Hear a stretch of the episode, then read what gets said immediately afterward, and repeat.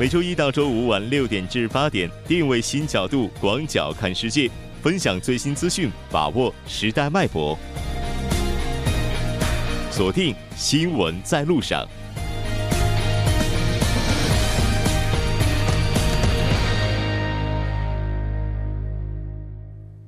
好了，欢迎回来，这里是正在为您直播的 TBS EFM 调频一零点三新闻在路上。稍后第二部节目当中将为您带来半岛之外首尔新生活以及听首尔。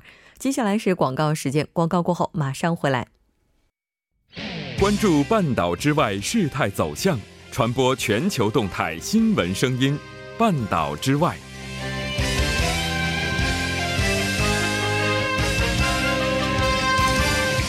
好的，欢迎回来。半岛之外，带您了解全球资讯。接下来马上连线本台特邀记者王静秋。静秋你好，主播好，听众朋友们好，很高兴和您一起来了解今天半岛之外的主要资讯。那马上来看一下今天的第一条消息。好的，第一条是中国国家主席习近平同北韩劳动党委员长金正恩举行会谈。主播。是的，没错。那昨天的时候，北韩劳动党委员长金正恩是正式的开启了自己两天一夜的访华之旅。我们来看一下这次双方具体讨论的内容。好的，中共中央总书记、中国国家主席习近平十九日同当日抵京对中国进行访问的北韩劳动党委员长、国务委员会委员长金正恩举行了会谈。两国领导人就当前中国与北韩关系发展。和北韩半岛局势坦诚深入交换了意见，一致表示要维护好、巩固好、发展好中国与北韩的关系，共同推动北韩半岛和平稳定面临的良好势头向前发展，为维护世界和平、地区稳定繁荣发展做出积极的贡献。主播，嗯，是的，没错。那我们也了解到，双方目前对于半岛的局势发展是非常看好的。是的。习近平指出，一段时间以来，在有关各方的共同努力之下，半岛问题重新回到了对话协商解决的正确轨道，半岛形势朝着和平稳定的方向发展。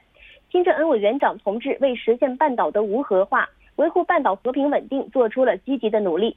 这次，北韩与美国的首脑会晤迈出了半岛核问题政治解决进程的重要一步。希望北韩双方落好落实好首脑会晤的成果，有关各方形成合力，共同推进半岛和平进程。中方将一如既往的发挥建设性的作用。主播，嗯，是的，今天金正恩在访华期间还前往了北韩驻北京大使馆以及北京的几个重要机关。是的，在访问的中国的第二天呢，金正恩一行人是上午访问了位于北这个中国农业科学院。国家农业科技创新园和北京市轨道交通指挥中心，那么在中午下榻的钓鱼台进行了午餐，并在韩国时间下午三点三十分左右走出了钓鱼台，也访问了北韩驻华的大使馆。主播，嗯，是的，那当然，我们也希望随着此次访华之行的顺利推进，接下来也能够给半岛局势开拓出新的局面。这条了解到这儿，我们再来看一下下一条消息。好的，下一条是北韩与美国协商美军遗骸的返还事宜，蓬佩奥是否访北受关注。主播，嗯，是的，没错，返还美军的遗骸呢，这也是在北韩和美国进行首脑会谈的时候，特朗普提到的非常重要的一个部分。那我们看到说，这个遗骸有可能在本周被返还，而且呢，蓬佩奥有可能会亲自前往北韩。那据报道呢，美国总统特朗普在六月十二日。美国与北韩首脑会谈后的记者会上表示道：“归还北韩战争美军遗骸的问题已经写入美国与北韩的共同声明。”北韩最高的领导人金正恩也表示将立即启动归还的工作。据路透社称，据多位美国政府官员透露，北韩方将向驻韩联合国军司令部归还遗骸，之后呢将交还至美国的夏威夷空军基地。那也据报道称。北韩方可能最多归还两百具美军的遗骸，美国政府将制定接收遗骸的计划。目前归还的日期和场所是尚未最终的确定。美国政府官员也透露到，如果北韩能够尽早的采取行动，美方将于本周做好接待遗骸、接收遗骸的准备。另外呢，特朗普向北韩派遣特使，直接将遗骸带回美军基地的方案也在讨论当中。美国国务卿蓬佩奥暗示将再次访问北韩。因此呢，他可能亲自去平壤负责接收遗骸的工作。主播，嗯，是的，没错。那我们了解到，美国大概是从一九八二年的时候就已经开始在遗骸的发掘以及返还方面投入了大量的人力物力以及财力。是的，美国呢从一九八二年开始呢是挖掘到了六百二十九名美军的遗骸，并带回了美国，其中有四百五十九人的身份被确认。那据报道称，美国为从北韩带回美军的遗骸，一共花费了两千两百万美元。主播，嗯，是的。那当然，我们也希望这些遗骸能够早日的归到自己的故里。这条了解到这儿，我们再来看一下下一条消息。下一条，美国官员十九号宣布，美国退出联合国人权理事会。主播，嗯，是的。我们先来关注一下这条消息的具体内容。好的。美国常驻联合国代表黑利十九号在华盛顿宣布，美国退出联合国人权理事会，称联合国人权理事会对以色列存在偏见以及无法有效保护人权。那黑利当天呢是在美国国务院向媒体宣布了这一决定。他说，自今年年初以来，联合国人权理事会已通过五个反以色列的决议，这种不合比例的关注与毫无休止的敌对态度，体现了对以色列的政治偏见。佩利还说，联合国人权理事会在伊朗和委内瑞拉等国发生大规模侵犯人权的问题时，未能及时做出对应。那在场的美国国务卿蓬佩奥也支持这一说法，称联合国人权理事会已无效，已无法有效的保护人权。主播，嗯，是的，那应该说这次也是美国继去年宣布退出联合国教科文组织之后，再次退出联合国机构。是的。那这次呢，是特朗普政府再次将美国拉出联合国机构或同联合国建立关系的政府间机构了。主播，嗯，是的，联合国人权理事会它是由四十七个成员国组成的，那每年改选三分之一左右的理事会成员，理事会的成员每届是任期三年，而美国的本届任期原本应该到二零一九年结束。我们来看一下联合国方面做出了怎样的回应。联合国秘书长发言人迪亚里克在十九号发表声明称，古特雷斯秘书长原本希望美国能够留在人权理事会之中。他认为，联合国的人权机制对于促进和保护全世界范围的人权状况起到了非常重要的作用。联合国联合国人权事务高级专员加伊德·侯赛因在当天表示，对于美国宣布退出人权理事会的消息，他并不感到意外，但感到失望。主播，嗯，是的。那我们看到，自特朗普就任以来，美国多次敦促人权理事会进行改革，消除对以色列的偏见。这条了解到这儿，再来看一下下一条消息。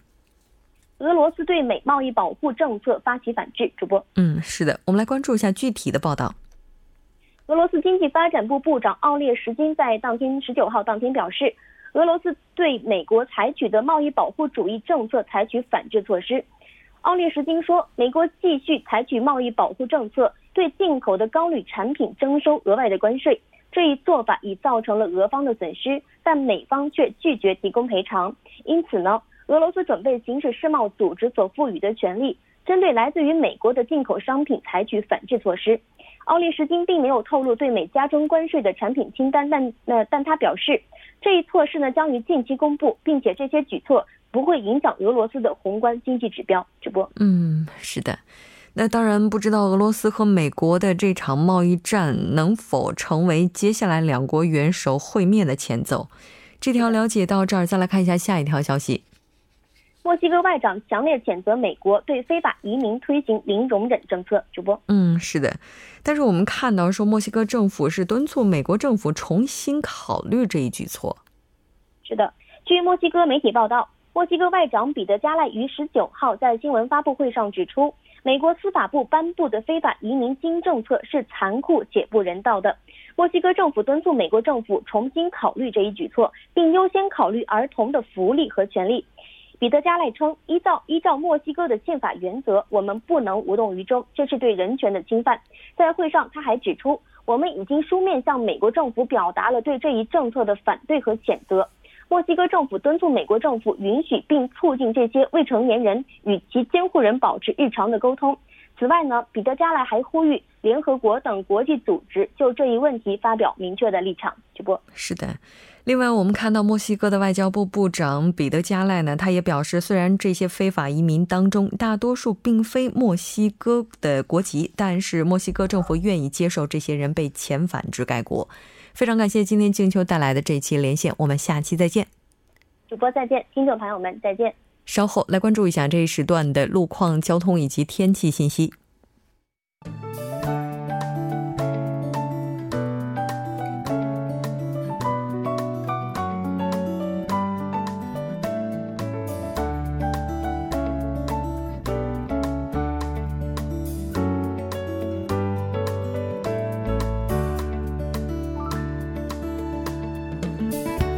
晚间六点四十二分，依然是由程琛为大家带来这一时段的路况及天气信息。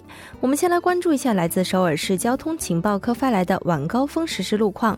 第一条消息来自长汉路长安洞十字路口至长安平站方向，不久之前呢，在该路段下行车道上进行的道路施工作业已经结束，路面恢复正常。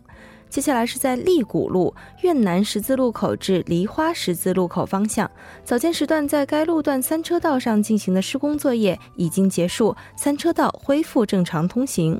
下一则路况来自江边北路依山方向兰芝至嘉阳大桥这一路段，目前呢在一车道上停靠着一张一辆故障车辆，还望途经的车主们参考相应路段提前变道行驶。好，继续来关注天气。受到来自中国山东半岛地区的高气压影响，短期之内呢，韩国晴朗的天气将会一直持续。但济州岛地区的降雨接连来袭，在降雨没有覆盖到的内陆地区，尤其是中东部以及全罗南道等局部地区，高温天气将会逐步发展并持续。建议各位听众朋友们做好防暑防晒的准备。一起来关注首尔市未来二十四小时的天气预报。今天夜间至明天凌晨晴，最低气温十八度；明天白天晴，最高气温二十八度。好的，以上就是这一时段的天气与路况信息。我们稍后再见。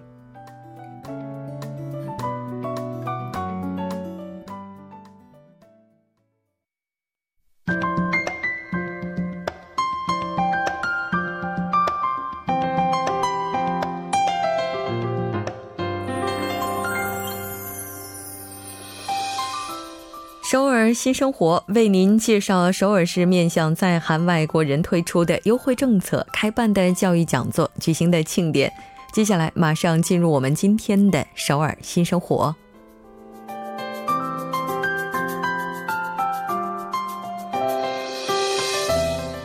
来看一下今天的第一条消息：二零一八年首尔市外国人贸易学院第三期课程开始招募学员。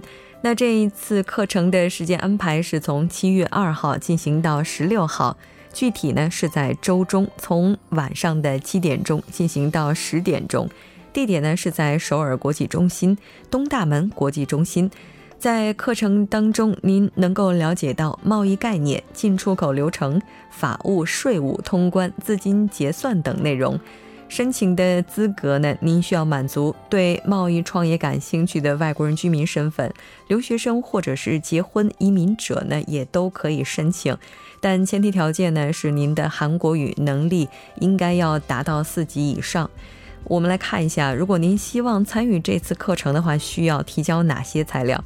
首先，您需要登录官网三 w 点 global 点 s o 点 g o 点 k r，下载申请书，填写之后呢？连同您的外国人登录证电子版、个人信息收集同意书以及韩国语能力的等级证书一同提交就可以了。当然，韩国语能力等级证书呢这项是可选项，截止日期是到六月二十四号。那这次课程是完全免费的。详细的信息您可以拨打电话零二二零七五四幺二二。零二二零七五四幺二二进行更加详细的咨询。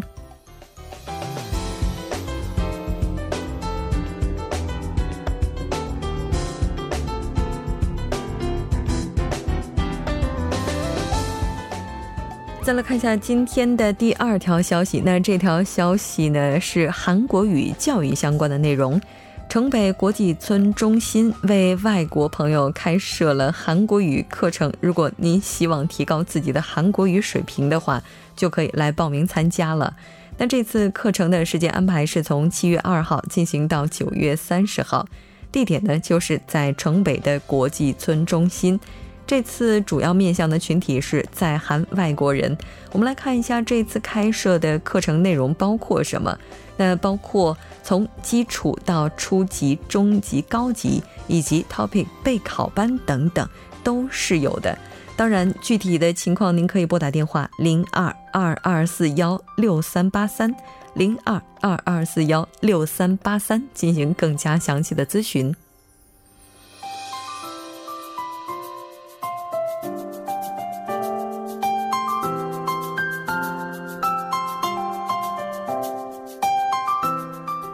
看一下今天的最后一条消息，那这条消息依然是和韩国语教育有关的，但这次活动我们要招募的是志愿者。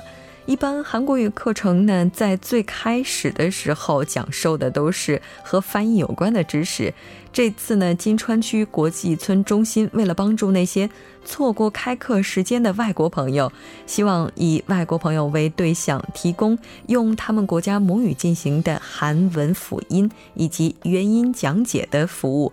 如果您是熟练掌握掌握韩语以及本国母语的朋友，可以使用母语为外国朋友来讲解韩语的基础辅音以及元音，都可以报名参加。那这次招募人员的人数是不限的，具体的时间双方可以进行协调。地点呢是在金川区国际村中心。我们来看一下优惠的政策，也就是成人参与社会志愿者奉献活动的时间。详细的信息您可以拨打电话零二二六二七二八八四零二二六二七二八八四进行咨询。当然，也可以直接拨打这部电话进行报名。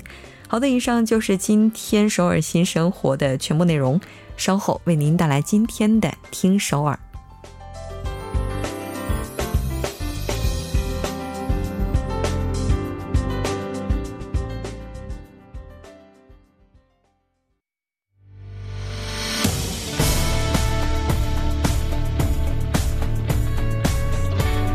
您现在收听的是《新闻在路上》。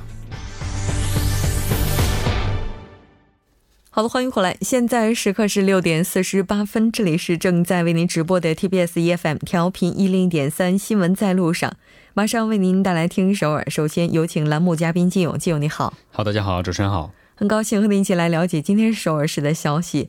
最近应该说天气真的是越来越热了，而且这个紫外线的强度也是越来越高了。嗯，对，今天出门的时候也能感觉到这个太阳晒的那种感觉不一样了。以前是那种热，但现在呢是那种就是太阳晒到皮肤上有点穿透这个皮肤，进入到这个里面的肉的感觉，就是灼烧的感觉，对对对，灼烧的感觉。嗯，而这种炎热的话，其实对于车主朋友来讲的话，也是哦非常难以忍受的。嗯，对，其实开过车的朋友们其实有一种感受，就是把车停到一个地方。然后，比如说去呃吃个饭，然后回来之后，如果他不是在这个阴凉的地方底下的话呢，可能车里面基本上跟那个桑拿差不多了哈。